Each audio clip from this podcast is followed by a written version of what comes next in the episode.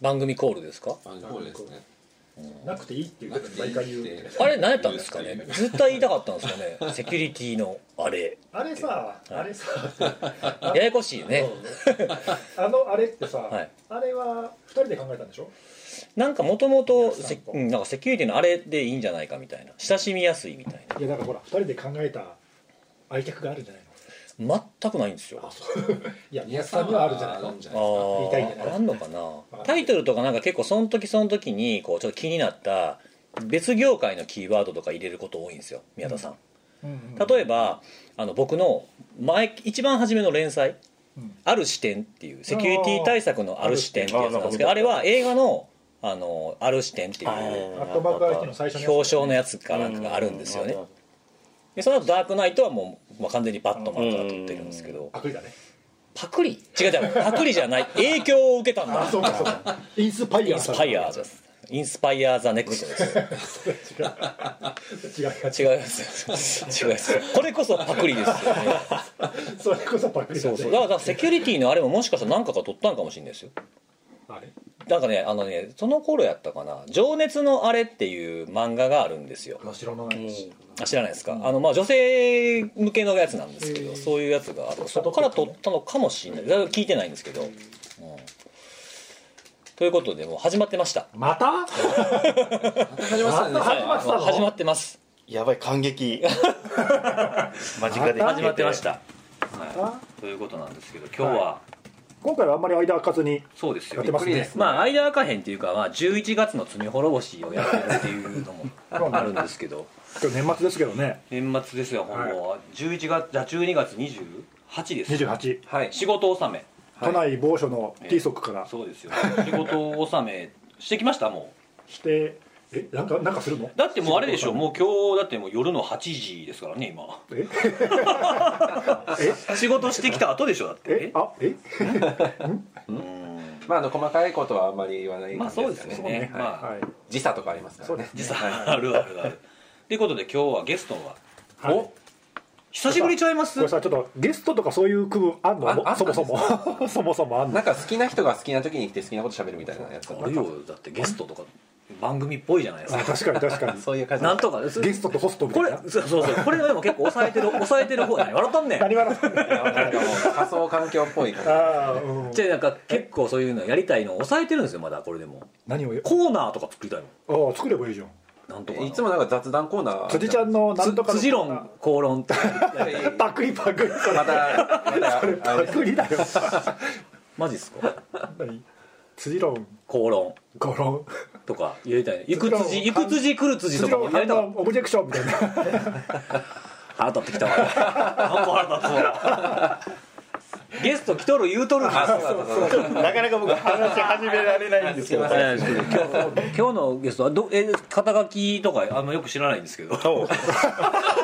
おいおい雑雑だなお呼いび方雑じゃないですかゲスト呼んどいて雑だとその扱自い己紹介させるのもあれかなああ自己紹介したことないもんねこれねそうねそうなんですよ今日はあの NICT のはい井上室長室長でいいんですよね室長ですはい室長が来てくれてましてよろしくお願いします井上お願いします NICT といえばあれですよ初めてだねゲストとしても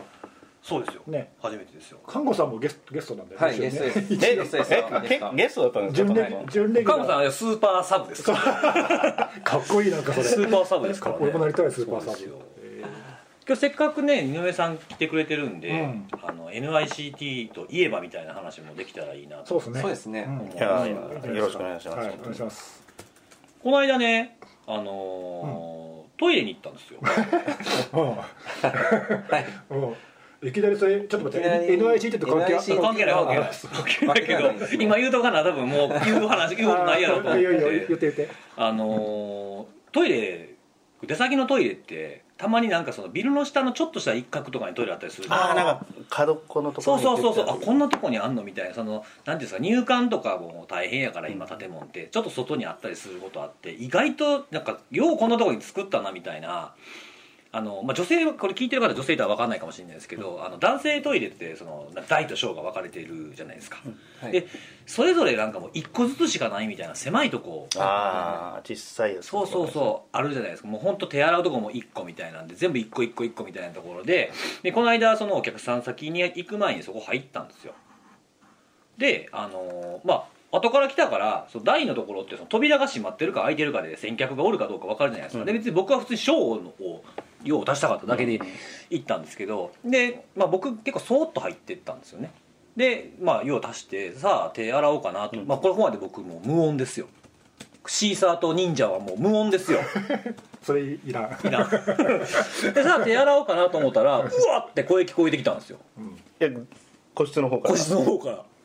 むっちゃ不安になるじゃないですかうわっって言うたその後にあれ昨日コーン食べたかなでももう一回取り直しますかこ れちょっとカットでいいですかこここれカットでいい面白いでしょ 何が面白いね もうもう言いたくてだからあれですよ年取ったら昨日食べたもんも忘れるっていうあそこなんです 昨日ね食べた昨日の晩ご飯言えます言える言える何食べました言える別に言いたくないけど何やそれ何なんですかそのやりとりということで、えーブーターストレッサーサービいスきなりいきなり来ましたねそっちすごいですね戻し方戻し方っていうのいきなり時事ネタねブーターストレッサーサービスが、あのー一斉一斉というか FBI が複数のやつをいきなり来たね摘発したぞっていうことがへえ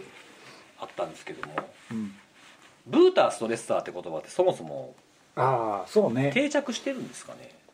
いや結構日本ではあんまり使われてないかも聞いたことなないかもなんかねブーターとかストレッサーってなんか根岸さんとか看護さんとか、まあ、井上さんもそうですけど、そその辺ぐらいからしか聞いたことない言葉うんそうかもねドスクラスター的なんかドスクラスターそとれか結構あの公演とかではいリードスの話するときには、えよくブーターストレッサーの話って毎回触れるけどねその時どうしてますそのブーターストレッサーって言うだけそれともブーターストレッサーとはみたいなあ説明するよあのブーターストレッサーって一般に言いますけど、うんうんいわゆる DDoS の代行サービスで代わりに攻撃してくれるお金とか払おうと金、まあ、ビットコインなりなんなりを払えば、 DDoS for hire サービスって言ったり、はいはいまあいろいろ言い方ありますねみたいな説明は一応するよ、うん、でもそのブーターストレッサーって言葉はよく出てくるから、うん皆さん知ってねってあこれを機会に、うん公園ではそういうあの紹介するそうですね僕も大体 DDoS 代行サービスあとはあの掛さんのこう漢字見てもうそもそもブーターストレッサーって資料には書いてるけど、うんうんこ声には出さんって時はありますけどね、英語圏では普通に使うからね、うんこれニュースとかでも出てきますしですねよね今回の司法省のあはいのやつにも普通にブーターストレッサーって書いてある基から、礎上に書いてあるうん書いてあるかあらですよね、なんかストレッサーっていうのがストレスを与えるウェブのうんアクセスのストレステストと表彰して売ってるサービスもあるじゃないですかこそうれそうそうそうブーターってなんでブーターっていうんですかなんだろうね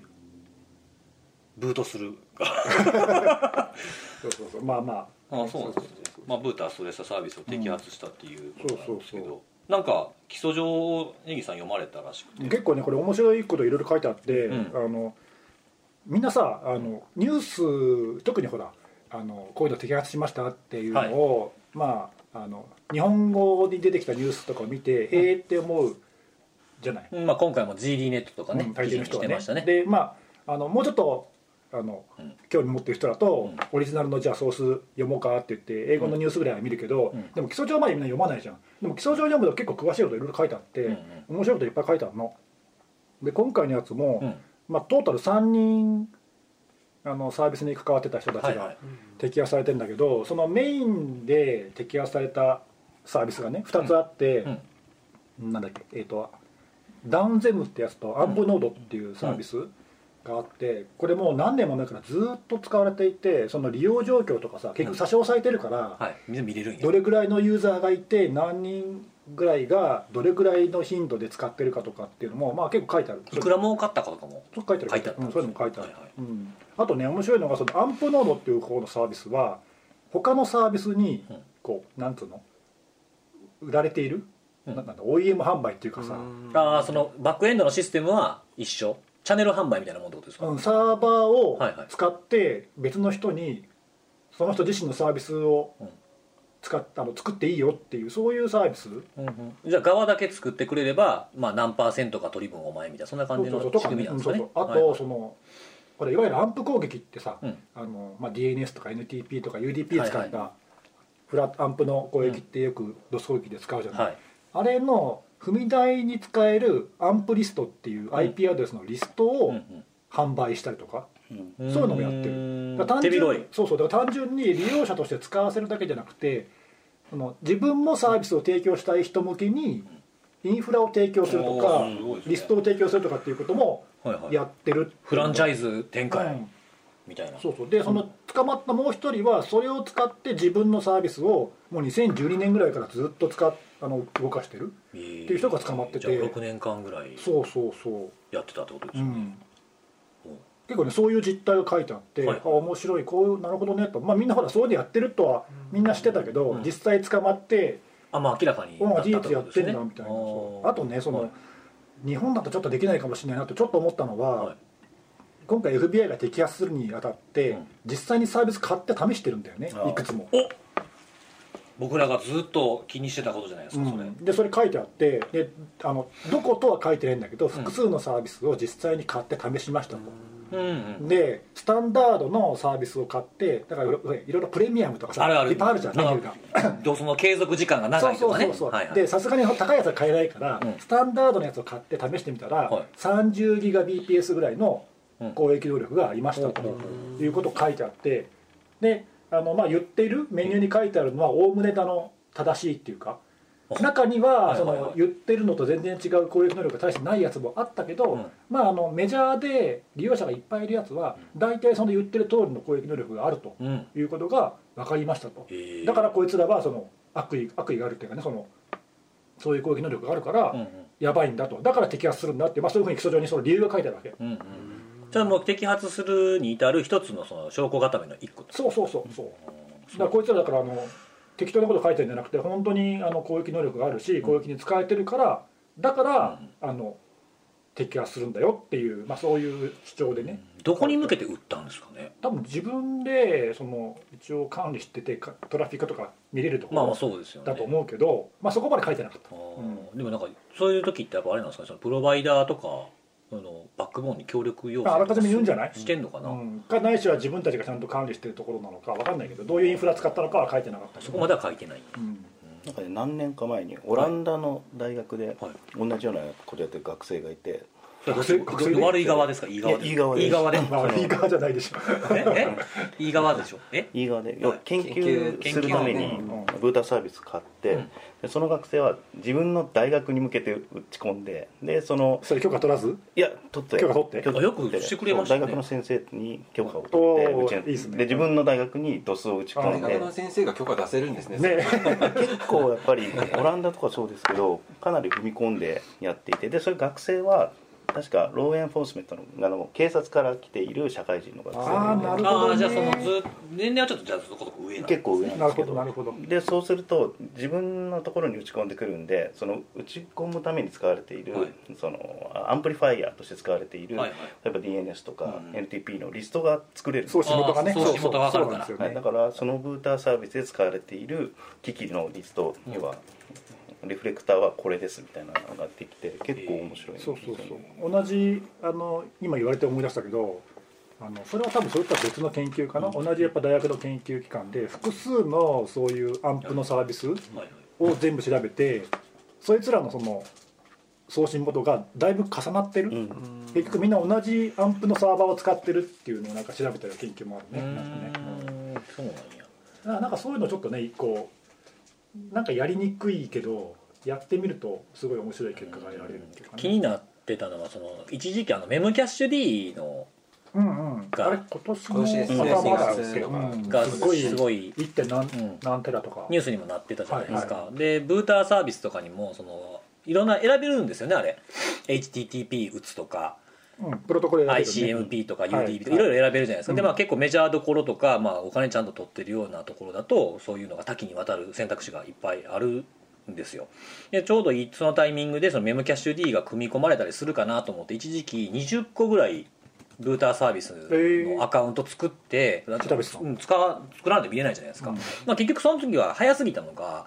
なかったんですよね、うんうんうんでそれと同時に気づいたのが結構久しぶりに間空けてブーターサービスを見に行ったんですよ、だからあのー、まあ、有名どころみたいなのを上から20個ぐらいみたいな感じで見ていったんですけど、無料プランみたいなのとかお試しプランみたいなのが、うんうん昔あんまなかったんですけどすごい数あるんでそのさっき言ったその FBI が試したのスタンダードプランみたいなやつなんですよね無料プランやったらどれぐらい出んねやろうとかその辺は結構気になるなとそ思うっね、て、でも試せないじゃないうんお試しだと多分そんなには出ないんだろうなきっとね多わか分んないけど多分ねうん多分そうなんですけどやっぱりその見てみないとわからないじゃないですか簡単に試せないよねそういうのねう NICT とかそうだったとそう今ちょっとそれ聞こうと思ってました、んね面白いですちょよっねと売ってみていいですかうんみたいな、うん自分たちのインフラに向けてぶっ放すみたはいいなだって無料プランだったら別に向こうに反社会勢力にお金を落としてないわけじゃないですかあのねあのお金を払わなければいいかっていうとそうとも言えなくって結局踏み台踏んでるんだよねそれあそうかそうあかそうかそうかそうかうんでそのそういうリスト裏で何が使ってるかってこちらからコントロールできないじゃん、うんうんそうするともしかしたらその攻撃にあたって何かしていて僕らが攻撃を依頼したことでその踏み台に何か不利益があったら、まあ通信遅くなるとかかもしれまなあいしそれで別にね訴えられはしないかもしれないけど、うんそういうことを言う人もうんいるでしょ、うんそういう場合にじゃあ何て反応するかって言ったら結構難しいんだよ、難しいですよね難しいんだよこれは ってなってきた時にやっぱりこう IoT スキャンっていうことになってく るなんでやそこにそこにいやいやほらじゃあじゃあ攻 撃無理やりつなげたな全今然無理や全然無理やりちゃうや んちょっとだいぶどうしたなんかだいぶ無理があるよあ今日でもそうなんかあるんですかじゃあ攻撃さっきほらオランダのがオランダの何笑ったんねんなんか CM が入ったみたいなそうね今ね違うよそれあの 一旦攻撃 CM です攻撃をさせることによってうんソースが分かるからいやこれ踏み台リストが分かるわけでしょこっちも受けたらうんさっきの稲上さんの話はそそうだうったねでもそれができないじゃないうん我が国はうんでもねそれできないかどうかがわからないグレーなんですよでねきないとは言ってないよ、うんでやればできるんだよできるし別にやっても俺はいいと思うけど、うんそんなどどっちみち踏まれてんだからさ、うんおいやだってそうじゃん、まあそうですね年がら年中踏まれてるやつに一個加わったところでどうってことないとは思う,、うん思うよ実際のところはね、うん思うけどでもまあそう言ってやっていいかっていうとこれ結構微妙しかもねあのそれをさ例えば国の機関とかねどこがやるって話になるじゃないうんうんそういうちゃんとした背景が法的な整理がないうちにやるのはなかなかやっぱ難しいところあるよね、うんだからそのこっちから弱い IoT 機器を探すっていうスキャンなんじゃないのかなっていうので繋がってるやわかるわかろる繋がって繋るがってるよいや分かってる繋がってるのは分かってるけど、うん話の振り方がだいぶ無理があったなと思ってそう本当に 思わなかっちょっと思いましたねちょっとねそうですかはいはい、たいやいやいいっすよはい、いいっすよ来ましたあのスキャン続けて続けてスキャン来ました、うんどこに自分の観測来してたる来た範来囲たをよ、うんすぐ来たよやらせていただいていますその辺ちょっとそもううねそあれろはそろ喋ってほしいなと思ってあれはそうですだねよねあのーまあ具体的に誰がやってるっていうのはちょっとそうとは言えないんですけはいど信も者さんの中でやってるはいはいって一ことね応責任者僕でやっていますということですお前さんが売ってるわけじゃない 僕が僕が直接は売ってないポでチッすけとど井上さんがはいボチってエンター押すやエンつターピッどうぞみたいなただあのそれめっちゃおもろいですねはい今日準備できましたどうぞ押そうか押しておあでも実際に打つ前はこのポートでこれぐらいの PPS で打ちますっていうのを連絡もらって、うんじゃあ OK って言ってやおーやってますまあそうですよね、はい一応慎重にやらないとねそうですまあ全然ちゃうとこ飛んでったらえらいことですもうんんね結構あの後そのツイッター上でも「あうちのハニポリなんか来た」とか言ってる人いっぱいんいますねなんかはい IP アドレスのね元のスキャン元のアドレスは公開そうですそうねそうしてますしねうんそこから来たらちゃんとした法的根拠のある活動だからね、あの後ろめたくないから、うんあのバナーも出てますしねそうねそうクルスキャンのうんスキャナーの名前あそうそうそうですねそうそうそうとか入ってますもんうんやってでるか別らに言言ってもうん大丈夫なんですよねなうん大丈夫だよ全然大丈夫です、はいあれはなんであのツールだツールというかあのバナーにしてあるんですかああれはマススキャン使ってマススキャンや標準のでバラでしょ、そうそうやっぱあれあのインターネットを高速にスキャンするはいはいツールがいくつかあって今だってそのハニーポで検索しているあはい検索じゃない観測していると、うんはいマススキャンと G マップが圧倒的に多いよ、うん大体そうスキャンうちのハニボにもよく来まこすの2つがもうほぼスキャンでそうですね多数を占めてるそうですよねそうですもう V4 空間ぐらいだったらもう10分ぐらいでわーっそうですよねうんと全域読めるんでうんはいそれぐらいのスピードでできるのってやっぱなかなかあの2つぐらいそうですじゃないねはい今大きなメインのやつは、うんあれあとはなんか早いやつ一個ありましたよね何 何やったっけ何やっけめっちゃ早いやつめっちゃ早い それだけじゃわなんやそれだけじゃわ G マップだから今言ったじゃん で今二つ言今話聞いお前聞いてないだ ろ今マススキャンと G マップの2つって言ってたじゃん G マップって言いましたそうなんです本当かあ滑舌が悪かったいやなんかちょっと俺のせいかなあいや発音が良すぎたかもしれないあスキャンは随あ随細かいことって言え言えるんですかちなみにああの言えないことは黙っとくあんそうでですかはいじゃあ言え急にあだからいっぱい聞いてもいいってことですよね、はいーまあでも今はあの何その事前調査だからあそうですねまだまだこれから本番は2月以降本番でのそうですねそうです2月以降ですね事前あの調査は NICT 法のねそうですね施行されてからだからはいあしあの法律は11月1日施行されてるんですそあう施行されたんだっけされてまあそすうさかれそてうかますでそれ以降あの大体今目標としては2月末ぐらいに調査を開始しようっていうのそうですで今は事前調査であの今インターネットがどうなってるかっていうよりもむしろどれくらいのパケットをう僕らのその通信の足回りで出せるのかとかっていうところを調査するっていうあーなるほどなるほどあじゃあちょっとあの聞いてる人はあんま詳しくないかもしれないけどあ事前の部分がどんな感じでうんうんやってでその本番うんはどんな感じでやるかちょっと教えてもらあってそいういですですか事前は、えっと、ポート番号そんなにたくさんなくて、うん、あその調査予定のポートすべてではないじゃないですね、はい80番とかに、えー、23とか2323とか、はいはいまあ、いわゆる IoT 機器の脆弱なやつが使,、うんえー使ってるやつに対して、まあ、スキャンをやりましょうというので,、でスキャンの範囲はもう日本のあの IP アドレスの範囲限定なんですよね、外に行かないように、うんあそうなんですねそうですねまずはそこでっていうのでスキャンは一回きりなんですかちなみになんか定期的にやるんですか、か、あもう定期的にやりますじゃあもうどんどんデータ更新されていくんです、ね、そうですそうです、うん、いや同じ対象でも2回3回ってことですよねやりますねはい結構それその IoT のボットに実際感染するとうんポートが閉じたり開いたりうんうんいろいろこう状況変わるしうんまあ利用状況もねどんどん変わりますからそうでねすねううんん最新に更新しないとねそうですね未来だと感染したら23逆に止めちゃったりとかすそうそうるそうなんんですでよねでそうするとあの例えば1日1回やってると23空いてたやつがあともあの閉じたなとかっていうので、逆にあこれもしかしたら感染してるあかそういう動きも全部蓄積してるんでわかりますよはねいそういう意味ではあのスキャンするだけではなくてデータも蓄積をしておいて、後からも見れるようにしておくっていう、うんような活動をその調査は事前のあでこれは、えっとはい本番に入った時に、まあ、そういう調査をしましょうとで今事前はもう自分たちのシステムのスペックをおーどう決めるかっていうための調査がメインなんですようんうね、んうんまあ肩慣らしですよねそう本番ですね前のそうねですね、はいアップを始めましたそうそうそうそううんで本番になると本番になると,、えっと今のあれですね計画では100ポートぐらいをまずは初年度は決めて、うんでそれに対して1日1ホストに対してえ100ポっーとトそうですね、うん一応その対して100ポートを1日1回ずっと舐めていくっていうような感じですね、うんはい、でそこであのスキャンをしてまずどこのポートが空いてるのかっていうのを見て、うんで次にバナー収集ですねあポートが空いてるところに対してはバナー収集をかけてでバナー収集で機器特定ができてこれはあのポートが空いていておそらくこの機種だっていうのが分かったら、えーあとは、えー ID パスワードの入力ですね、まあ、そこが特定アクセスと言われている部分で、ん実はねあの不正アクセス禁止法を、えーの除外規定のような形で、えーその NICT の法律を変えて NICT の法律を変えた、まあ、一番の理由はこの不正アクセス禁止法を普通にやると、うん ID とパスワードを入れると不正アクセス禁止法に引っかかってしまうので、うん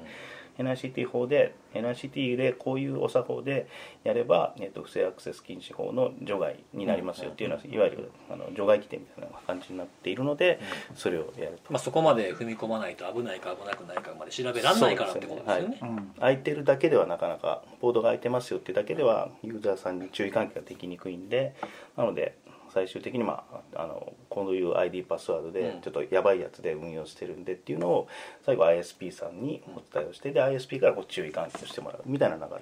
ですね。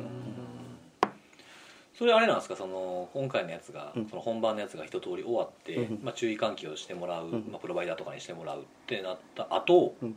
確認とかってするんですかどれぐらいあこれも減ったぞとかあれですあやります当然これあの5年間の継続するプロジェクトというか業務なんもでうす1ね年で終わりってわけじゃなくでなくて続い情報改正もねそれ次元そうですでね決まってますもんはねいうんうんうんなので5年間もあの引き続きじゃあ危なかった数がその、まあ、注意喚起をしてしばらくまたスキャン始めたら、うんこんだけなくなりましたそうでっすていうねことも、を出すのが目標ですねいや前にねこれいいですよねその僕通信事業者側じゃないですか、同じようにあの何回かそういうその脆弱性を持った機器が使われていて不正アクセスされているから注意喚起して減らしましょうってうんこれまでも何度もやっていてはい例えばそのうちの一つだと、ああやっと減ったなってかかるのに2年間かかってる、やり始めてからやり始めてから注意喚起し始めてから、うんでその今回のも NICT さんがチェックして特定するじゃないですか、うん IP アドレスが分かりますよね、はいはいでそれ各プロバイダーに連絡してで各各プロバイダーもそれを元にお客さんを特定しうんて注意喚起をするじゃないですかうんで例えばメール一本送ってやってくれる人もいれば個別に訪問しておじいちゃんこのホームルーター危ないから交換しようねとかって言わなければ交換できないところもあるわけですよもう分かんないからでそういうのを各プロバイダーが地道にやるでしょで本当に減ったねってなるまで多分23年かかるだからその5年っていうのは決して長長くないんですよ効果をちゃんと測定するにはそれぐらいかかる必要ってことなんですね、だから結構息の長い話ですよねそうですねん訪問するっていうのも大変なうん実際そういうのやってるあのプロバイダーもあるしそこまでしないとやっぱりリーチできないうーん例えば多分注意喚起の中ポップアップを出すとかいろいろメール出すとか、はいはいあるいは電話するとか、まあ、いろいろみんな各各 ISP やってるんだけど、うんまあ、中にはそういうその直接っていうところもあるって聞きますね、それ訪問するっていうのはもう設定を変更してあげるまあ、場合によるんじゃないそれはサービスによるんじゃないの、うん例えばそういうあのサポートまで全部やる契約していればそういうのやってあげるとかいうのもあるでしょうしね、うんそういう詐欺とかも出てきそうで怖いですねそうねねああるあるまあ大体ホームルーターってほら買い替えるまでアップデートみんなしないからねうんまあ、最近のでもちょっとずつなんか自動アップデートそとうそかうつそういてくるようにはなりましたけど増えねてくうんるもあんねそうですね変わりますけどね難しいよねそうですねそう聞きたかったのがこれはいあのー本当のホームルーター脆弱なホームルーターであるのか、はいまあ、僕たちみたいにやってるハニーポットなのかあどって見分けつけるようにはしておるおスキャンで見分けがつくかそうそうそうそう、うんあのまあ見分けつけようともできるとは思うんですよそのハニーポットいろいろあるハニーポットをスキャンしてその差が、本物とどれぐらい差があるか見りゃ分かるとは思うんですけどいや僕心配してるのが家に連絡来たら嫌やなと思ってプロバイダーから「お前脆弱や」 って別にいいじゃん「アリーボです」って言えばいいんだからさ連話絡めんどくさいじゃない連絡来たって別にいいでしょで訪問来たらどうしますおじいおじいちゃんかなと思うそんな いきなり来るわけじゃねえからいやでもその見分けの部分ねどうなんかなと思ってーあれ技術的には可能あのいろいろハニポ、えーディテクションの、うんうんえーやり方とかがあって、あとまあもうあのポートの開き方見てるだけであこれハニポかなみたいなのとかまあもういっぱい空いてますもんね、でこの白いのハニポかなみたいなのが分かったりはするんで技術的には可能なんですけどもでやっぱ注意喚起に載せるときにいろいろ選別をして、うんえっとやっぱりかなり特定できてもうこの機種だっていう風なうん分かったものっていうのがやっぱり一番最初の注意喚起のあうんのプライオリティが上がってくるんででないとその ISP さんがなんかよく分かんないけど IoT があって感染する可能性がありますって言われても ISP としてはやっぱり動けないので、はい数が多いしねそうですね、はい対応が大変まあまず確定的なものから絞ってくそうれでとすねであとはあのホワイトリストを、えー運用する予定になっているのでもうここはあのハニポなんでやめてくださいとかここからここのレンジはやめてくださいっていうのを、えー上げるうん情報としてこの上げていただけるとそこはホワイトリストにも、うんうんえー、と載せてでもうスキャンもしませんとかっていうこともできるようになる予定なので、シーサート忍者も登録すればいいはいホワイトリスそトうですねあそうですねあの海外のその G マップとかさ、マススキャンとかを使ったスキャンも、ねはいそういう受け付けてますもんねそうですこねこはあのスキャンしないでねとかっていうのを受け付けてるし、まあ、同じような感じですよねうんでもそれ来なければ来ないでちょっと寂しい感じそう来たら来たら絶対ツイートツイートするいやもうそれがしたいがために逆にハニーポットのポート絞ろうかなとかいやもうそれこそハリポじゃなくてさ本物を置いとく本物を置けばいいんだようん脆弱性のあるルーター買ってきてさえ置けばいいそしたら来てくれる踏まれるじゃないですか踏まれるね踏まれないよりそれをコントロールするのがああ腕の見せ所じゃあないであすそうかですよねであの出ていかないようにねふわっと絞ってねそうですそうですはいあの上で絞ってね、はいああ ICMP 何個投げたら止めるとかありましたねそういう昔知ツらんけどあったねールで何やったっけ、そうそうそうフィッシュなんとかみたいなでもその辺のハニーポットのコントロールする技術ってはいもう昔からやられてるから、あったあったまあ、そういうのやるとかねあるんじそゃうない式一機見てね、うん、さっきのハリポの検出っていう意味だとさあのショーダンっていう検索エンジンあるじゃはんいはいはいあれもすぐバレるやつはハニーポットってタグがついてるあ、うんああるある、うんうん、だからバレるやつはバレるんだよね、うんあとその攻撃する側も例えば ID パスワードたまに何でもログオン OK ってしてるハニーポット、もうすぐバレるんだけど、はいこういうやつだと本当はないパスワードを入力してログオンできちゃったらあこれハニーポットって見分けるとかね、まあ、簡単な見分け方も結構あるし確かにそうですね何やっても入れるやつもありますもんね、ただあの何うちもそうだけど観測とかでみんな真面目にやっているところはそれなりに見分けられないように工夫してるから、うんそうそう簡単に分かんないよ外から見うても、んうん僕は開けまくってますからそれはわかるかもねねあじゃあもうあの自動的に飛んでくるようなものだけを取りたいだけだから僕、うんああだからさ目的によるよねそうそうそうそんうそうそうそだれかはら全体の状況を知りたいだうけんわかなんるでわかるそうそうそういうのは別にねあの別にバレてもうんねいいっていうかね本当の動き知りたかったらもうガチガチにやんないとそうだねうんそうそういろいろあるよねうんうんあるある誰を誰を騙すためにやってるかみたいなそう、ねでうんねあの SSH とかテルネットのやつとかもこの ID とこのパスワードしか返さへんようにあのログイン、プロンプト返さへんようにするとかでもありますそもうんそうねそう設定ねできるからねそうなんだじゃあちょっと楽しみやなそのどれだけ減ったかっていうレポートが、うんいやだからなかなかそこまで踏み込んで今までねできなかった部分だいぶこれではい変わるから結果は楽しみえその結果ってちなみに公こ開されるんですかされるんです公開予定ですねは素晴らいしいいいっすね公開大好きですから、ねまあできるだけそうで公開してうんそうですねやっぱりやるからにはその効果をちゃんと外向きにこんなのできましたよっていうのを、そうですよねね言っていかないといけないそうそうしそ、うまあ、できなかったらできなかったでやっぱり効果上がってないんでもっとあの違うやり方とかですねでしょうね考えないといけないというのと僕あのちょっとささ話遮っちゃってましたけど、うんあの自分たちでもハニーポットをうんやってるからさ、NICT さんのニクタもあれ外部でウェブで公開してるじゃないですかそうですねうんああいうデータとかすごい参考になるああありがたいですうん肉田は結構あれですねセミナーとかの資料で進めてますうもんね、ん見てる見てるあのじゃあどのくらいの人がちゃんと見て活用するか知らないけど、その自分たちの観測範囲以外でニクタってさそのダークネットなんてすごいたくさん見てるから、あの大きな動きってすぐわすごく分かりやすいんだよね、何かが起きるとで急に何かがスパイクでポーンと増えたりとかするとすぐ分かるから、あれはすごく便利でそれはなんかうちだけじゃないなとかさ、うんはいあこれ全体的あにー起きてる活動なのか、はいはいうちだけピンポイントで起きてる活動なのかって見分けたりとかそういうのすごく分かあるじゃあその肉体を見て自分のところを確認したり逆もあるってことそでうすねそう両方よく見る、あっちではどうなんやろうみたいでなあの肉田は主にその日本とかだと思うけど、はい海外のあのアドレスもあるし、うん海外は海外でそういう海外での観測状況を公開してくれるところが他にもいっぱいあるから、うそういうのをあの横断的に見て、うんどこでどういう活動が起きてるかなっていうのを見るときにすごいうんそういう公開データって役立つ、結構大きいアドレスを持っているところ同士でこう比較評価したりそとうかそうねいいですよねあと未来とか、あのあの系の亜種がたくさん出るようになってからやっぱり変なポート番号を使った時っていい一気にスパイクがそうですよね、うんうん上がって出てくるんですよねやっぱりだからあのトップ10リストっていうのを毎日デイリーで公開してるんですけど結構激しくトップ10リストねに、変わりますよねバーッと上がってきますようねんうんあれも僕時間があればほぼ毎日トップ10の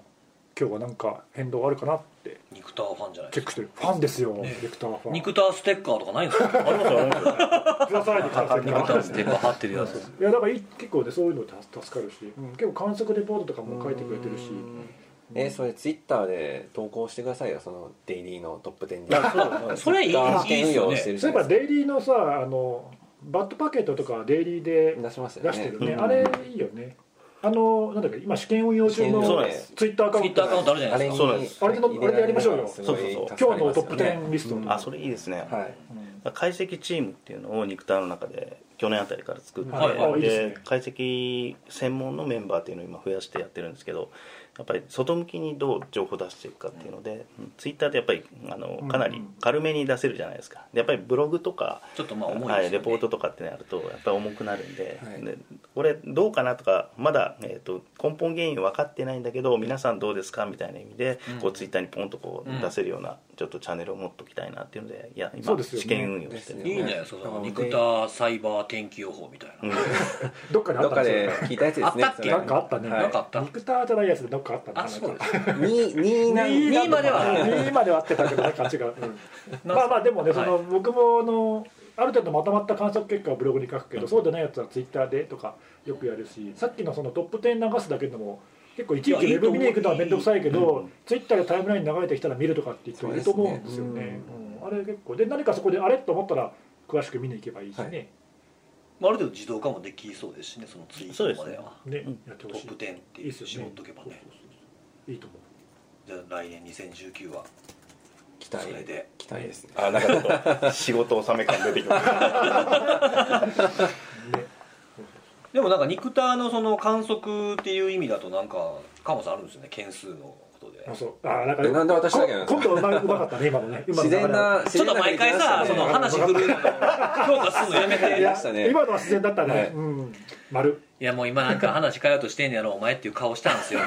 僕モニター見てた時この辺から自然感じたん ですようまく拾ってくれたらなと思った、えーそうそうそうそっちに振ろうとしてたから観測結果毎回気にされてるじゃないですかいや件数もう大好物ですよねあね別に私だけじゃないと思うんですけまあ、ど僕も大好物、件数大好物ですけど、はいだからなんだっこうけ繊維繊2017維年はが繊維があるんですよ1500億円だっけ1500 1500まああのサイバー攻撃の件数とかっていう名前ではいはいうんそのニクニクトで NICT で観測しているそのデータを使われるケースって結構まあ、多ニュいースとか、んですよねはいやっぱり見て数字るだけってと本当一人歩きしてんだよいやもう数字って怖いですよ怖よねあれ、最初何件ぐらいから始まったのあれあれね2005年が 3. 点何 億件って書いて2005年からいけるのすごいですよ、あるね、いやだってだって NICT さんでもう134年、はいもうあ違う2005年から遡って言えるのがすごいなと思って、うん、だって大ファンだもん大ファン、大ファンで大すファねン。でそれがあのどんどんどんどん増えていくんですよねで一時期最初3億、3億最初3億2005年が3億で、うん2010年が何件だったかな、まあちょっと忘れちゃったんですけどよくなんかあのなんか途中倍々になってくるんですよねそうそうそううーんで途中ちょっと僕今データ見てますけど途中128億件みたいなのがあって、それがね、まあ、パケット数ですけどね、はいうんパケッあトそうそう数あがれそもそもそうあそうそうですそうだそうだそこそこそこ大事そこ大事そもそもあの件数ってのは何なんだろう何なんですかこれがねそっこかられがそっからこれが今日いい回ですよ本当にこ今日神回ですね神回神回そっからすごいそっから知りたいそうですねこれパケッはト数あの正確に言うとニクターという、うんまあ、ダークネットっていうあの使ってないアドレスアのドレス観測をしてるんですけどもなので何にもそのサーバーとかパソコンとかがつながってないところを観測してるんですね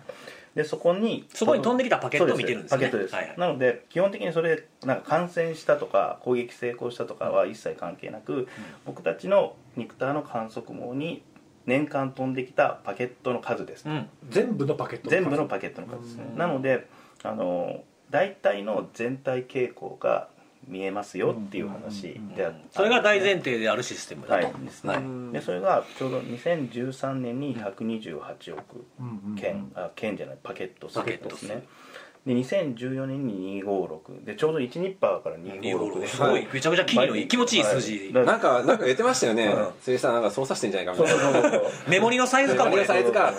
だから僕らもちょっとドキドキしててで2015年512になったらどうしようかなドキドキしてた んですけど1024かもしれないですけどね、はいはいでもだんだんこう増えていって去年2010 2017年が約1500億パケットすごいですよねなんですよねでそのまあそれはあくまでもパケット数なんでであの本当に重要なのは、えっと、1IP アドレスあたりに年間平均でどれぐらい届くかっていう方が重要なんです、うんなぜかそうそうそうなぜかというそうとそアドレスの数増えてるんですよそうそうなんですよあ観測のアドレス数が増えるんで当然パケット数まもあそう増えるんですよそねうですよ受ける数が増えてるわけですよねもんね、うんなので、えっとちゃんとデータとして正規化するためには 1IP アドレスに年間どれぐらい届きましたかっていううのんを来たかな見ないといけないんでそれが去年が、えー 1IP アドレスあたり56万パケットですかうんうね、んうん56 6万ですね56万それでもだいぶ増えてますよねやっぱそうりですね2014年から伸びがやっぱりそう大できいすよねねでこれよーく見ると実は2011年12年ぐらいあたりからだんだん倍々で増えていっ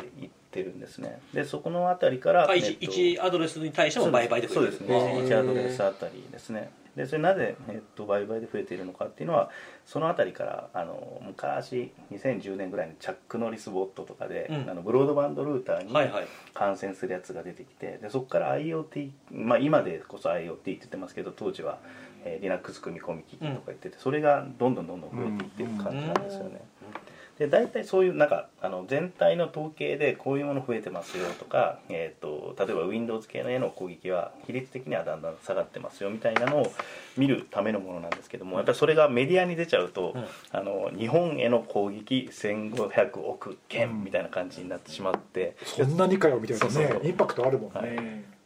でそれがこうやっぱり流通しちゃうんですよね。はいはいうんセミナーとかでもねそういうの使ってはる人いますもんね何件そうそうそう攻撃があったんでみたいな、そうそうなんかあのいや捉え捉え方としてさ今みたいな、その例えば Windows よりも Linux 組み込みとかいわゆる IoT への攻撃が増えてますとかっていう例えばそういう文脈で使うんだったらあの数字としていい気がするんだけど、うん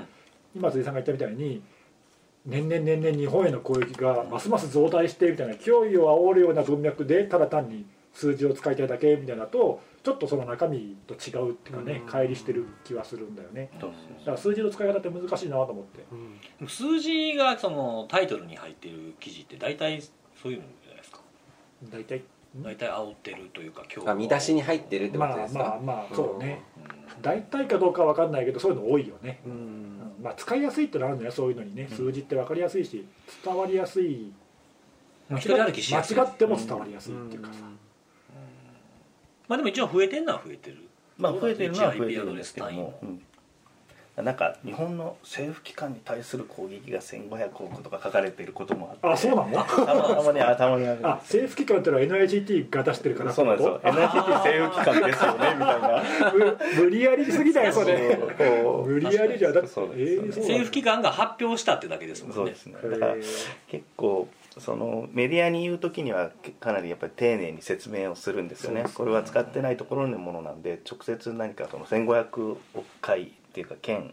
攻撃成功したっていう話でもないですしっていうのはやるんですけどもやっぱり記事化されるとどうしても簡単な部分がうん丸まっていったりしますしねそうなんですよでやっぱり最初に出た記事ってはい結構記者さんがちゃんと考えてというかですねこっちからのリクエストに応えて書いてくれるとかあるんですけども、その記事をまた丸めて参照する記事っていううんうんうんうんでのがどんどん出てくるんですねでそうするとその政府機関じゃないですみたいなのが言ってたのがいつの間にか僕はやっていたりとかですねどんどんこうあの伝言ゲームで変わっていくみたいなのがああるんですよね。確かにまあそれは他のね事件とかの報道でも時々ありますもんね、なんか途中でなんか変わってるみたいなそうですね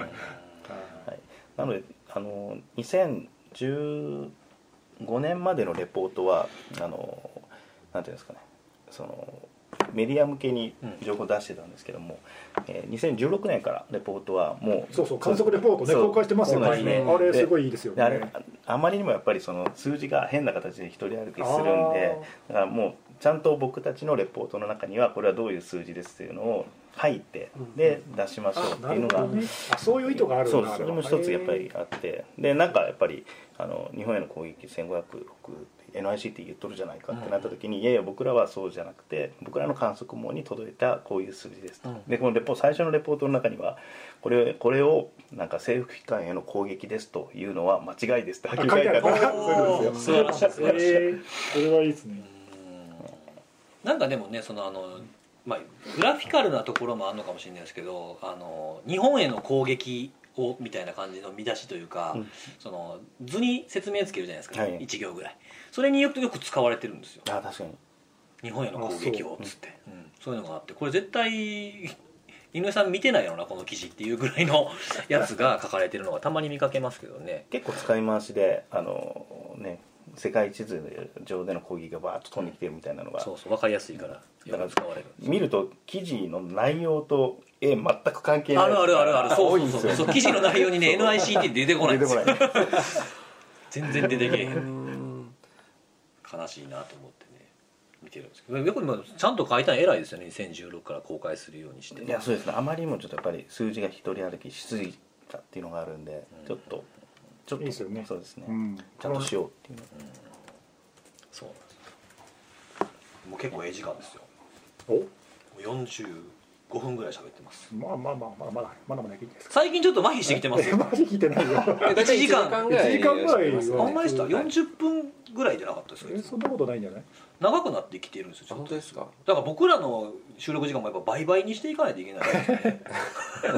いや最近はあれですよ なんでパケット数増えてないですよそんな倍々 にはうんあいやそうですかあそうですねあそうそうそう、はい結構ねパケット数で言うと看護さん言う通りあのさちってる感じが少しそうそうそう少しあれですよね1500なんか1200とかですよねうんだから2016年から17年は1.2倍ぐらいなんですよねだからだんだんこの丸屋の感染曲線みたいなのよくあるじゃないですうんなかるほ、どい立ち上がりがめちゃめちゃ早くてこう安定していく安みたい定なしていくみたいなシグモイド曲線みたいな感じですけども、今だからそういう意味では IoT 機器も、えー結構感染しきってちょっとさちってきているかもなっていうのはうんサチルさちるサチルってどういうこサとチルサチュレーションって言ってあのこの高止まりとかはいちょはっいとそんなにずっと上がっていかない立ちるって割とよく使うえー初めて聞いた用語ネットワーク系そうのあそ用うで語すねかなはいうんなんか通信速度がはいはいどんどんどんどん倍々では速くなっていくんですけはど、いはいそんな無限に速くならまなあいじまゃあそうないでですすか、よねで徐々にあのこうビューッと安定していくのが、まあ、サチルサチルっていうのは初めて聞いあ本当よくよた、くまあ、安定してきてるとかっていう表現ネはットワーク分野でよく使う、うん使いますあね確かにエンジニアの人とかよく使うネットワーク感のじ人たちかうんもしれないですね、あ今の話聞いてちょっと思ったのはが、いその2000まあわかんないけど2016年ぐらいかあのほら、えー、と未来とかが流行り始めたっていうか、あとこうソースコードがその前の q ボットとか未来とかってソースコードがリークされてて、はいみんなそれをこう勝手に作り直して、いろんな人が今アッシ参ュ加,、はね参加してアシュがうん出てるじゃない、でうんそうするとそのサチって一つの理由としてはこの共パイは共通しかないのにそこをいろんなプレイヤーが取り合ってるんだよねそうするとハニーポットで見ててもあるタイミングでは未来が感染してたのに次のタイミングでは別のボットが感染しててそのまたちょっと後にはまた別のボットが感染してるみたいに取り合いになってるうん感じなんだよね、なんでそうするとさっき言ったそのあのある程度もう上限見えてるところをみんなで取り合ってるうん成長はやや鈍化していて、うん今取り合いの,、うんあの競争になってるのかなっていうのは、まあ、実際観測でもちょっと見えてる感じはするよね、で入ってきて感染してで別のプロセスを切ってとか自分のあの古いバージョンのプロセス切ってとかそうそうもそうありますようんうんねうん結構アップデートして相手相手方の IoT の悪い入ってこないようにとかってそうですプよねロテクトをやってる感じですよね攻防戦が、うんそうそうそうあのマルウェアの中にさあの切るプロセス名とかが埋め込まれてるんだよね、それに見るとあの自分以外のマルウェアをそうそうそうそう止めてしまうっていうあとはさっき犬さんも言ってたはい IP テーブルズでポートを閉じちゃうとかね、いろいろただそういうのって大体みんないろいろやっててもリブートすると消えちゃったりとかするから、うんそうするとまた感染するんだよね、うんうんうんうんその繰り返しだから根本的に減らすにはさっきの話じゃないけどやっぱ脆弱性があるやつを減らさない限りはちょっとどうもならんね、そうですか次のお話します、はいなんですか そいやう今日はでもあれですよその肉体に関するその誤解みたいなそうい誤解とういうかその伝わっていく中でねおかしくなっていくっていうことをそのやっぱ井上さんに思いの丈をそうそうそう語っていただきたいなと思ってたんですけど、はい肉体に関しては大丈夫ですかもうこれだけで も他に言いたいことあればもうこの機会に言っといてほしいんですけどあのですね、はい大体言いました あ OK だったんですいやだから井上さんもう一個あれなんですよあの思ってることがうんあるんですよこの間そのとある会合でもおっしゃってた話があるんですけど、はいはい今日話そうと言ってた話題の一つとちょっと関係してて、なんですかあの APT10 っほうあて APT 話ですか、えー APT10 って呼ばれているはいグループいるじゃないですか、僕ら大好きな APT ですねそう違う意味でね 違う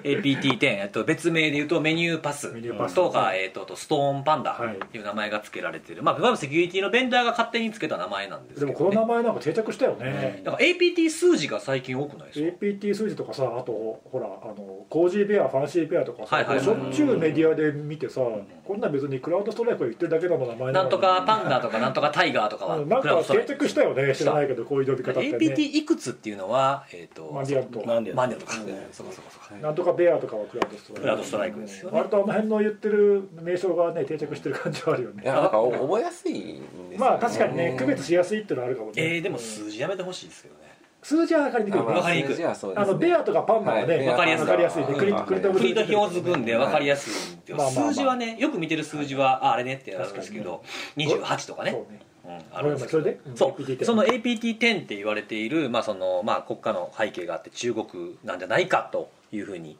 いろんなベンダーが言ってたやつの2人がその APT10 のメンバーと思われる2人が、えーに対してアメリカが起訴するというアメリカの司法省がねそう起訴するということ最近最近よくありますよね多いまあ、本当に最近じゃないかここ何年ぐらい45年ぐらいいかな、やけどなんか今年多い今年は多いかもしれない、うんまあ、でもオバマそうですよね政権からもうそういう、あの何いわゆるなんだっけ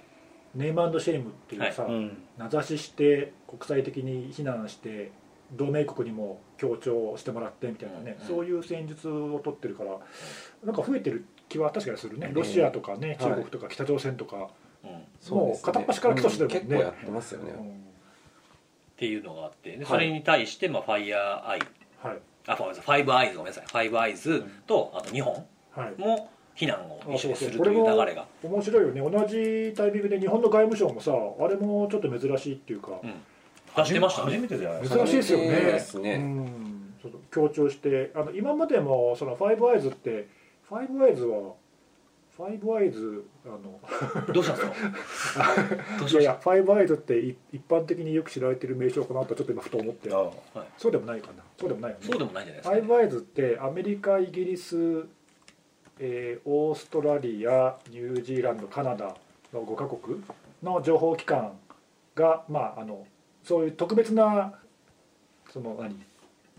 なんて契約っていうかなんていうんですか協定協定を結んでいてうん情報機関同士がこの協調していろいろやってんだよねでその間はあの例えば機密情報なんかもそのファイブアイズ限定で共有 OK とかっていう情報がいっぱいあって、でその5つはまあそういう意味ではいつもまあ足並み揃えて活動してるんだけど、そこに今回ね日本も加わってその6カ国が同じタイミングで中国けしからんってなんか非難をしてね、うん、ちょっとびっくりしましたびっくりっていうか珍しいですよね珍しいですねうんね日本はまあでもタイミング的に言うと明らかに足並み揃えてるというか事前共有しながですらよねやってますよねうん同じ日に同じタイミングでねやってますもんね、うん、まあまあなんか事前にあったんでしょうね、あれ出すことに意味があるんですかねやっぱりということ避難することにもやっぱりああまあいろいろ意味はあるんだろうねその、うなんでこのタイミングなんやろうと思ってそうねうんなんかいやこれはもううがちすぎた見方なのかもねたまたまなのかもしれないですけどファーウェイと、えー ZTE はい、に続けてまたポンポンと来たなと思ってうん、あでもねそのこれって前のその大統領選挙に対するロシアのうんあの介入とかはいもアメリカの大統領選う、ですねうんそうそうはいそう名指しで、うんそのアメリカが起訴したりとかってやってるし今回もやってるけど、んあれってまあ多分にその政治的な側面っていうかさ、うんあの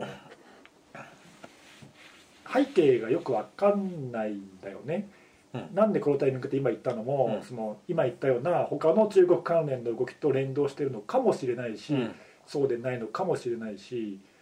あの単に起訴しただけでこれ別に中国に住んでる人たちが捕まるわけじゃないからさ、まあそうですねうん実質的に特に何かが起きるわけではないないんだけこどの後みたいなのはねうんだけどそのお前たちがやってることはちゃんと分かっているぞと、うん俺たちは調べがついてるぞということをわざわざ言う,、言うことでその今後の外交とかあの国際的な制度の政治だったり、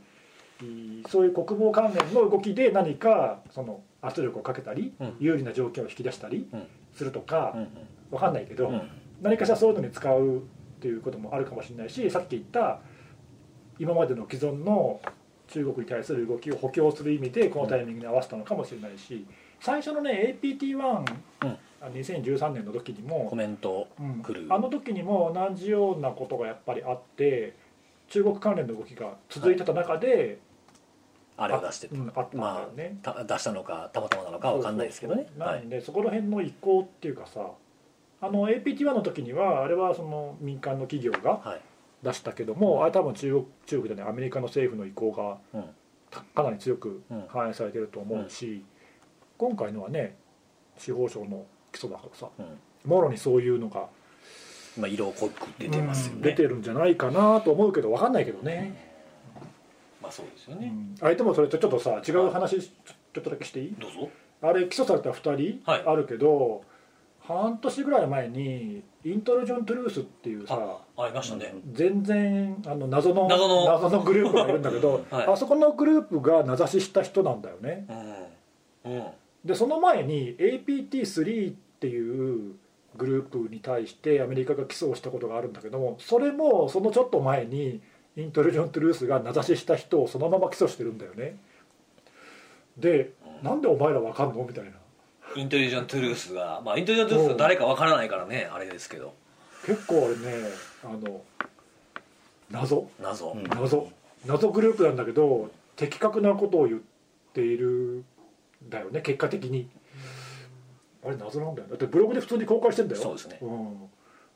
たまに出てきますもん謎グループねん、なんだろうねあれあのグルシーャプドーブローカーズとかもそうじゃないですか、うん謎グループだったじゃな謎いでグすルかープシャドーブローカーズと並んで今2大謎グループだよ いやマジで世界の世界の二大、うんシャドーブローカーズはさほらロシアだとかなんとかいろいろ言われてるけどあれも分かんないでしょわかんないですねインテリジェントルースも分かんないけどあれでもなんかなんだろうねシャドーブローカーズは、まあ、そのアメリカと思われるグループに対しての攻撃だったじゃないですかイクエーショングルあーそうそプうそうに対するうんまあ、イクエーショングループイコール NSA というふうに NSA 言われてますけの機密ど情報とかをリークしてるからねそうんでまあやってるかもアメリカじゃないかもしれないとかロシアだとかで言われてましたねあの時はねで今回のはあのアメリカに対してじゃないですよねそうそう中国に対して中国の攻撃そ者のグ前ループのその前の APT3 もあのお前ら中国だろって名指しして批判していたら実際アメリカの司法省が起訴してるとかね、うん、なんだろうねあれどうなんですかねあれうはん誰なんやろうなっていうのはちょっと謎気にはなりますけ謎、どねうん、逆になんかもうアメリカがイントリジョン・トゥルースのを見てやってたらめっちゃ面白いですけど まあなんかね まああれうん関連はしてると思うんだけどね情報共有ぐらいはしてるかもしれないですね、うん情報提供かな、うん確かに何かしらあるいは背景動いてる人たちは、うんそういう情報機関とかの関連の人なのかもしれない、うんわかんない知らないけどねわざわざでもブログで公開してる意味が何なのかよくわかんないよねうんそうですねうん、だって今回のその基礎のやつもさ表に出てない情報とかいろいろたくさんあるはずで,、まあそうですね、うんまあ、情報これの情報元がどこやとかも限らないでしょうからねだって起訴するってもう最終手段じゃないけどさ最後の最後じゃない、うんもう確信がなければやんないじゃない、うんまあ危ないですもんねう、んでも表に出てる情報だけではなんでそんな確信が持って言えるのかよくわかんないじゃなうい、んうんうんそのイントリジョン・トゥルースが出してるブログの内容もこれだけでなんかこじつけっぽいなっていうこと書いてるからさ、なんかまなあ、んか協力者なのかもしれないですね例えばそのイントリュージョン・トゥルースの中の人が誰かどんな人かも属性も分かんないですけど、まあ、俺はここまで調べられてこう思うとうんでそこから先は自分ではできないんでって言って情報提供してるかもしかれもないしれないな分かんない、うんあだからその表に出てない情報でいわゆるヒューミントとかさ、うん既存のいろんなことを使って裏を取ってるのかなんかそこら辺はもう全く分かんないからさ僕らからは、でもまあ何かあるんだろうねうん紙もしくはもうその情報提供してるわけじゃなくてもうあのブログを書くこと自体がもう情報提供なんかも誰かの目に留まってほしいと思ってるだけかもしれな分いかんないねまあ尿道が分かんないからそねうそうそう分かんないけどまあ尿道が分かんないんだけど書いてあることは結構その信憑性が高いことを書いてるからさ謎だなと思ってあごめんちょっと話そらしちゃったけどいいですよでそこでねその気になってくることがその、まあ、外交的なカードとして使って名指しするっていうのって、まあ、大事なことじゃないですか向こうがなんか引き出すなりなんなりとかってことを考えた時にそれってみんなが考えなあかんのかなっていうことを前にもなんか話したような気がするんですけど、はいそこで井上さんがそのアトリビューションこれは誰の誰によるどこどこの国による攻撃だっていうことに一言なんかあるんですよね大して大してないよ大してないな俺も長かったぜ振り別になんかえなんか気になってるって言ってたなんかあよったっけ言ってなかったですかいやまあなんか最近やっぱアトリビューションとかスレッドハンティングとか流行ってますすごい流行りじゃないですなかんかバズワード的になってるっていうそうこに対してっていうことです、んであとだからそれでまたあのサイバーインテリジェンス情報とかはい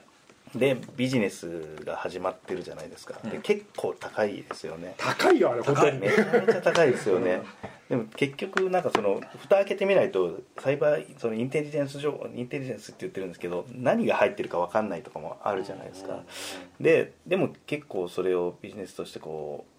うう売ろうとしている人たちがいて、うんでもアトリビューションってなんかそれこそね中小企業がやらないといけないのかとか、うん大企業であってもセキュリティ関係ないところがやらないといけないのかっていうときっとそうじゃないんじゃないかなと思うんですよねただなんか今アトリビューションアトリビューションでなんかもうみんなでアトリビューションしないといけないみたいなちょっとノリになりつつあるのが若干どうかなって思ってるんですよね。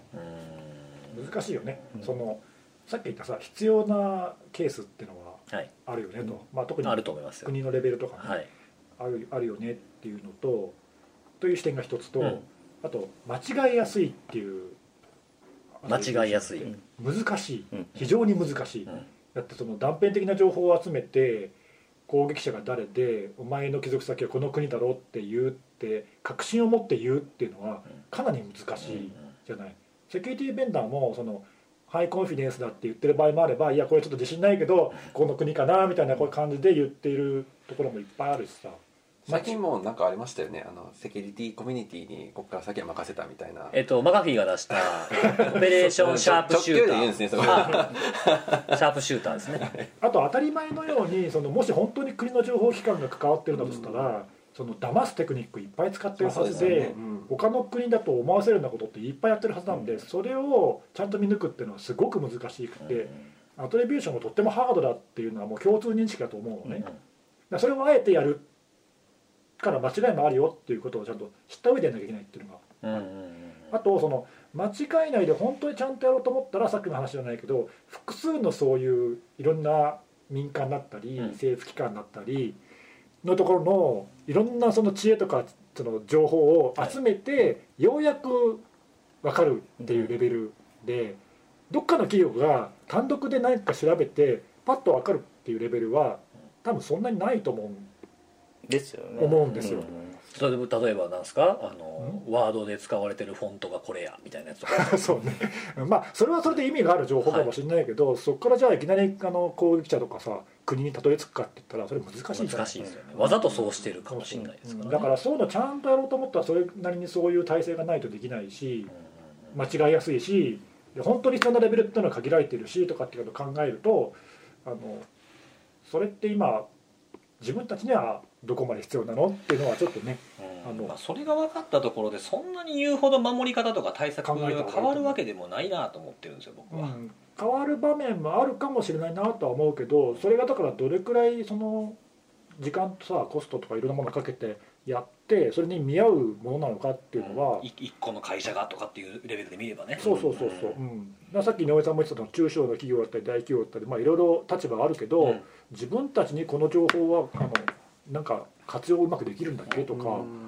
そういうのを考える必要があるんじゃないかなと、うんちょっと確かにあの踊らされてる感は僕もすごい感じてて。うんそうですね、うん僕もたまに言うんですけどその発表する時とかね、まあ、こういう話ちょっと熱かったりすることもあるんで、はいでもよく言うのがその新聞、まあ、新聞だけじゃなくてテレビもそうですけどその新聞やなんやのそのメディアの見出し一番大きく書かれてるとか一番大きく発せられてる情報が全ての人間が同じように考えないといけないっていうもんじゃないですよっていうのはよく言ってるあそうね、だから自分たちにとってのこのニュースとか情報の意味とか価値は何なのっていうのをね考えないと、うん、今やれそのね脅威インテリジェンスなのダークウェブの情報なのなんだかんだいっぱいあるけどさ、うんまあ、価値のあるものも当然中にはってあると思いますはい有効に使えばあのいいいいものもいっぱいあるけど、うんまあでもねぶっちゃけ大半のところにはうまくそれ使いこなせないと思うんだよね、うん、あんまりそういうのにあの踊らされない方がいいなって見てて思うけどね、なんかね注意喚起が出てたんですよおどっから APT10 と言われるグループによるサイバー攻撃についてっていう注意喚起がおどっから まあどっからいいやえそれはまあこんなん出てますってその,、はいあのが外務報道官談話が出たじゃないであすかあはいこの間のやつそねれを受けて出てるんですけどうんうんうもんそれはまあアメリカからとか英国からとかも発表されてますよとはいでそれはその知的財産を取るために取るような被害につながっていると国際的な関心も高まっててっていうやつがはい冒頭に書いてあるんですそうよですね、うんでその後に書いてあるのがそのこの種の攻撃にはさまざまな編集が代わりなんですねうん編集はい手口がありますが日頃から不審なメールや添付ファイルは開かない OS やプログラムのパッチやアップデートを可及的速やかに設定するなどの適切なサイバーセキュリティ対策の一層の強化を行うとともに不不審な動きを検知した場合は速やかに、えー所轄省庁セキュリティ関係機関に連絡してくださいいつもやないかいって思うだいぶ短くなってきたねなんかねいきなり 途中からね急になんか ねまあまあだからそうそうなんだよねそういうことでしょってそういうことなんだよねやることはあんま変わんないんだよねってことでしょそうそうそういうことなんだよっねていうのがね、そういう PDF が出てたっていう話だから一般のレベルではあんまりやることは変わらないんだよね、うんそううんどこそこの APT がやれ活発に動いてるのなんなんなのって言われても、それに見合う動きが必要なところっていうのは、まあ、ある程度限られるっていうかさ、そうですね、うん私これ見てて逆にちょっと不安になったのが、あのー一番最初のきっかけになっまあ、国内においてきっかけになったんですが外務省談話、うん外務省が出した、えー、と外務報報道道官官の談話談で話すねはいでそれを受けてニスクが注意喚起を出してでさらにその注意喚起に受けて IPA が、えーこれに気をつけてくださいっていう情報を出してるんですよ、うん共同補助取れてないんで すよね基本的にこれって多分ニスクがイニシアティブ取ってで各関係省庁に対して働きかけをすべきうん、まあそうですね仕組みで上あそうっですねてでなんかその時点でなんかすぐにあのなんか順番が 逆になってんじゃないかなっていうのをもうこれで見えちゃうんで、うんうんうんあこれ日本なんか共同的に動けてないな動けてないなっていうのが見えちゃうっていうのはすごいなんか国際的に見てもなんかちょっと違和感を感じるなるほどんねですよねそこはそういう視点もあるか、なるほうんうんうんど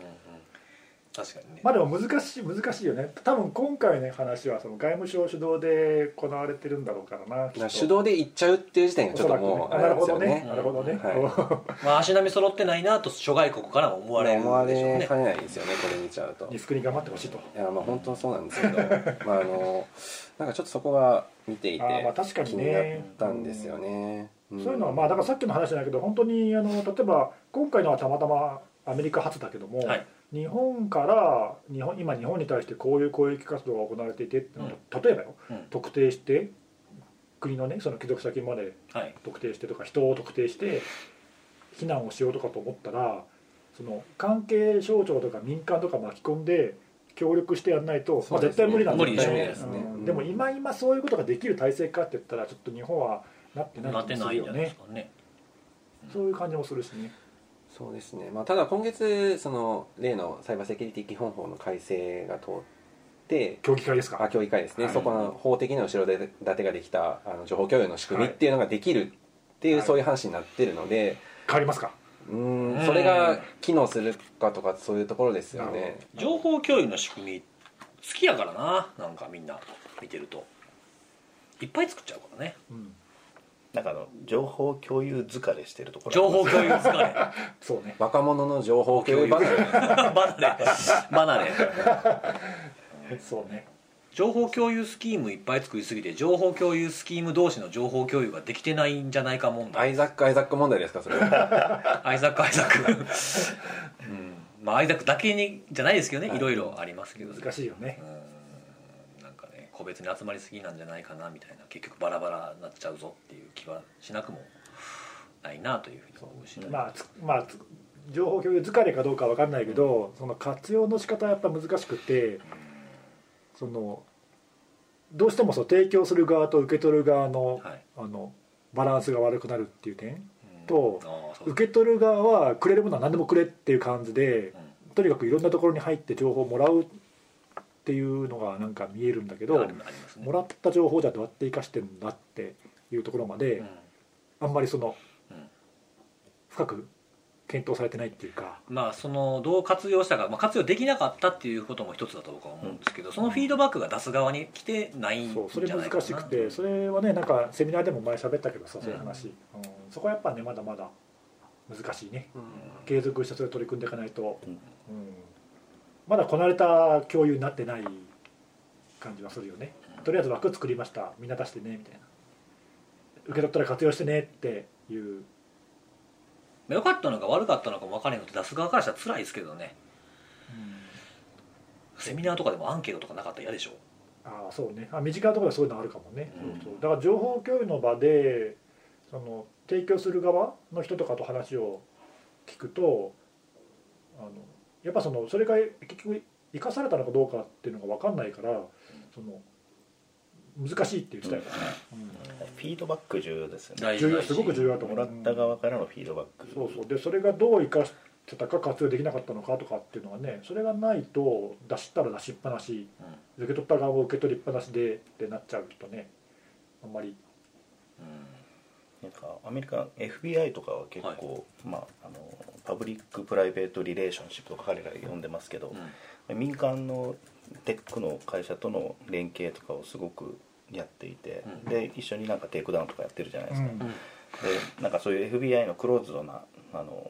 なんかワークショップとか行くともうこっからは Facebook とか Twitter とか一切なしでって言って、うんうんそこからはもうこういうデータをもらったんでこういう人たちを捕まえたぜみたいなのを、うんなんかもうパスポートの捕まえた人のパスポートの写真とかバンバ出すんンだ出しながら、へあのプレゼンしてて、まあ、それがまたすごい面白い感じでやるんですよね、でまあちょっとそれユーモア交えたもうもうめちゃめちゃ面白いですそうよなんやでやっぱりそういうそのこういう情報を受け取ったからこういう効果が出たんだ、うんうんありがとうっていうのをなんかセットでやっぱりパッケージでワークショップみたいになっていて、うんでそういうのってすごく進んでるなと思ってやっぱりもらった側がブラックホール組織になってしまうとやっぱりあその提供する側もあの提供する側もやっぱり組織でいろいろと仁義を切ってうんここをあそこに提供しますんでとかっていうのでエフォートを割いてるわけじゃないですか、うんで吸い込まれただけででなあの3ヶ月後ぐらいにその提供元の組織であれどうなったんだっていういやちょっと上げたんですけど分かりませんってなるとやっぱり継続性がね、モチベーションもねそうなんですよね、続かないですよねうん結構やっぱりまああのうんリスクの中でもいろいろと情報共有の取り組みされていて僕も一部ちょっとあの中入ってたりもしますけども、今リスクの中でも相当そこは意識をしてやっぱりもらった側もちゃんと分析能力を、えっと、高めてできっちりと使ってで使った結果をどうフィードバックしていこうかっていうのはかなり、えっと、真剣にまあ議論してるみたいですね。うんなんか今日深い話してんじゃないのいいんじゃないですか最初のトイレの話はどこ行ったみたいなあもうあれあれカットカットなんであれカットカットですよカットおー言っていただいてありがとうございますこれもカットできなかったからあーカットできなくなっちゃいました本当に いやーねよかなったかなかいやーいいいい話だ一応話バツって切り替えて編集点作っといたんですいやゲストがね、はいい、らっしゃるとこうなかなか広がり何深みでもすか変わりますそのねゲストがいないと普段バカな話とかしてるみたいな言い方やめてください僕の店さんだけだとねだいぶ雑談が多くな るからね雑談雑談とあのディーロスとアノニマスの話ああ大体そうですそうそう好きな話しかしないからね3つですね大体いやいやいやでもあれですよ今日のこの話の延長戦がありますかえはいら延長戦というかこれはだから前哨戦ですからおまあそうそうそもそもなんで今日こんな集まってるのみたいなそうですそうですそうですよこの年の瀬に本当だよねねえ家帰ってやることないんかお前ら っていう暇なんだね 暇なんです暇なんですいやねそんなことないですよそんなことないです僕らが暇ってことはねいいことなんですよそうそうそうなんですよね今日ね井上さんに来てもらって、はいそうなんですゲストに呼んだわけじゃないんだよね、はいもともとは打ち合わせですもともと井上さんが主役なんだよ、何の何の打ち合わせですかこれですね、はい2019年来年来年2月の7日に、はい NICT サイバーセキュリティシンポジウムがありましてありますそこでこのお三人さん辻さん根岸さんピオカンゴさんと、はい僕で4人でね今の今日のメンバーでそうです久々に名前がここで出てきたからそうですはい4人あで今までこれ聞いてる人誰が喋ってるか分かんない分かんないかもしれない状況でまあまあリスナー3人なんで大丈夫です、はいでちょっと、まあ、今日の話の延長の、えーパネルディスカッションじゃないですけども、まあ、なんか雑談をみんなの前でしましょうっていうのがありますと、これ今の話そのままでいいんじゃないのあ今録音したやつそのまま流れてる で僕ら前に座ってるだけえめっちゃ楽ですよねートイレの話とか流れますか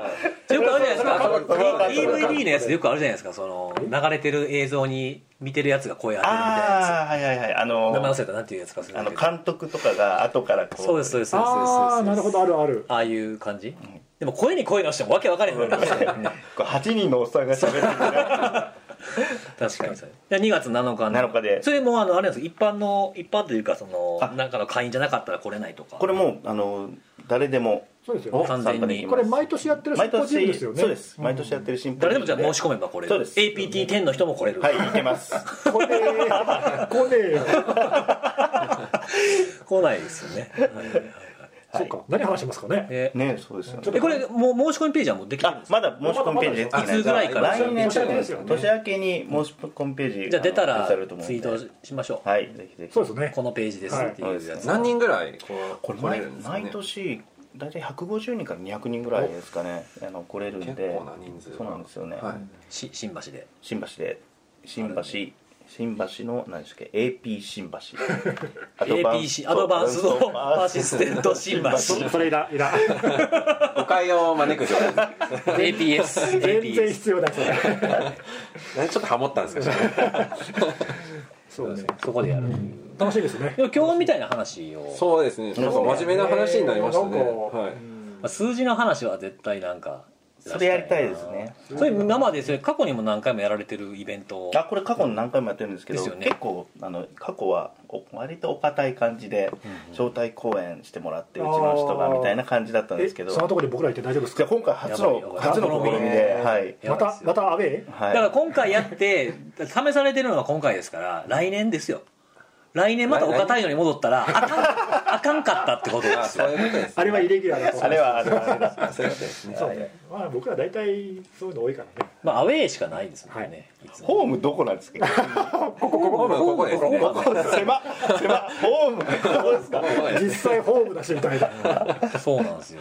ホームないっすよねアウェーこの間のその集まりも井上さんに呼んでいただいた集まりもアウェー、ちょっとクリスマスにねやったんでアすウェー感すごかったな、まあまあじゃあちょっとそういうお堅いところにちょっと風風穴、はい風穴と爪痕をはい爪痕を残したいんですけど、ボコボコにされそうですけどねまあまあ今みたいなこうちょっとねあのそうですねいろいろテーマについてうんうんうんなんかこうういうそういう今日のその件数の話もしたいし演、奏やりたいですうねん、でそれなんか井上さんに、まあ、こういう件数なんですよと、うんそのパケット数でとかで売買ででも HIP で見るとみたいな話もありつつアトリビューションの話もしたいな、はいやりたいですね多分ね今日以上の話ないかもしれんけどだいぶ今日話した感じですねいやいやいろいろあるいやまあけどきっと新しいネタもきっとありますしなんか他にその今日話した以外にこんな話したいなとかってあるんですかこれは言ってほしい、大体こんな感じでいいこんじゃない感じすかねで時間何分ぐらいなんですか時間ね一えっ、と一時あ本当ねもうこれだけで1時間15分今しゃべってますいやだからあのトイレのやつを切ればトイレ15分トイレ15分しゃべってたよね多分ね一時間ぐらいだと思いますあーなるほどはい、まあそうですねそんなもんでしょうねじゃあちょっとなんかもうもうちょっとなんかこうね資料とかも入れながらあいいですねそうねうんまあ60分560分あれば2つか3つぐらいのそうですね結構いろいろ言うてあっちゅう間ですからいつもうんそうなんですよねうんテーマであと自己紹介もありますからあねそうですねアノニマスにだけ行かなければ大丈夫ですそうですはねいはい アノニマス禁止でじゃああ禁止しようわかかんないですよでも禁止にしようわかんないですよでもああ分かんないですね何かわ何がって ほんまに知らん時の顔してますね IWC あああークジラクジあラクジラ関係の話があったんででかいのが来るかもしんないじゃないですかこれまでにいや来ても禁止いえ じゃあ禁止でやほらねそういう話は他にもいくらでもまであきるからそうですねうんはいそこのれはあ NRCT ののシンポジウ確ムかにで確井か上さんとやる話そうですこに価値ならではならではのそうそうそう話でそういう話しようよわかりましたじゃあでもあ僕のあの話はいくらでもえできでるも僕逆にあのミートなんとかきよしミートパッカーよしはいまたそこそっとしてあげてこれここからまた気になる30ミ分ぐらいーになトりパッますよミートパッカーにまた来るのかそそっち行くとね長くなるから話長いがっすよ長いっすよ話が長い大丈夫ですからミートパッカー清はねクジラ扱ってる間いろいろいろいろ言い出すからね いい 肉しか扱ってない英語以上の肉しか扱ってないかいやらね楽しみですねでもいやー2月7楽し日みですね午後はい楽しみですなんかもうすでに今日この話した感じでもういけそうな気が マジでしてきてるんですけどもうちょっと頑張ってはいそうですねいろいそうろですねまあまだあのはい時間もあるしそだんなって感じ年明けて1月2月でしょあまあ1月1か月ぐらいかうんそうですねまあなんか大きい事件まだ起きるかもしれないしねあとそのタイミングでまた肉田の2018年の観測レポート出てるはずなんそうでかあそうなんですね、はいあじゃあそれも読んどかないといけないそでうすだねそうだいよいよ2000億になるかいやーそうですね2000どれくらいまでいくのあか IP 数はどれぐらい去年から増やしてるんですかあ受ける観方測の IP アドレス数はそんなに1万2万増えてるわけじゃなくてあー30万前、うん、ちょっと増えるぐらあいじゃあ全体は変わらないそんなに変わらないですねはいまあそうだな予測としては2000はいかないでしょさちるかどうか1700ぐらいじゃない行ったとしてもあ根岸さん予想きましたよ2000え 1700? 今年あ去年が1500でしょ1500ですね1500その前が1200ですね1.1倍ぐらい1.1倍もうちょっといってるかなかもね1800ああみんなそれぐらいいくんですねあじゃあ僕ち多ょ分っ多分とそれぐらいだと思うよ上の方いいっとこうかな202020え二20何 2020億 件またそれ言いたいだけでしょ2020ってねえ2020言いたいだけだよね来年2019ですそうよはいまだ早いよそうなんです早いよそうなんですよそれに先駆けてのあすってことはあれかん2000 2020年には2020年に2025億円中途半端にあの 大阪万 博大阪万万博かわかりにくい本当ねそのうち怒られると思い ますよこんな適当なことばっ真か面り目言にってたから真面目にカウントしてる人もう切れますよこれ今日今ずっといい話だったんだよな最初と最後がちょっとねそうそうトイレとしかも絶対怒られるの僕なんでしょいつもはいそうですはいそうですそうですまあ来年も頑張っていきましょうはいまあ楽しみにはいそうですねはいはいはいということではいはい良いお年をこれぐらいではいはいじゃあ良いお年をはいよいお年を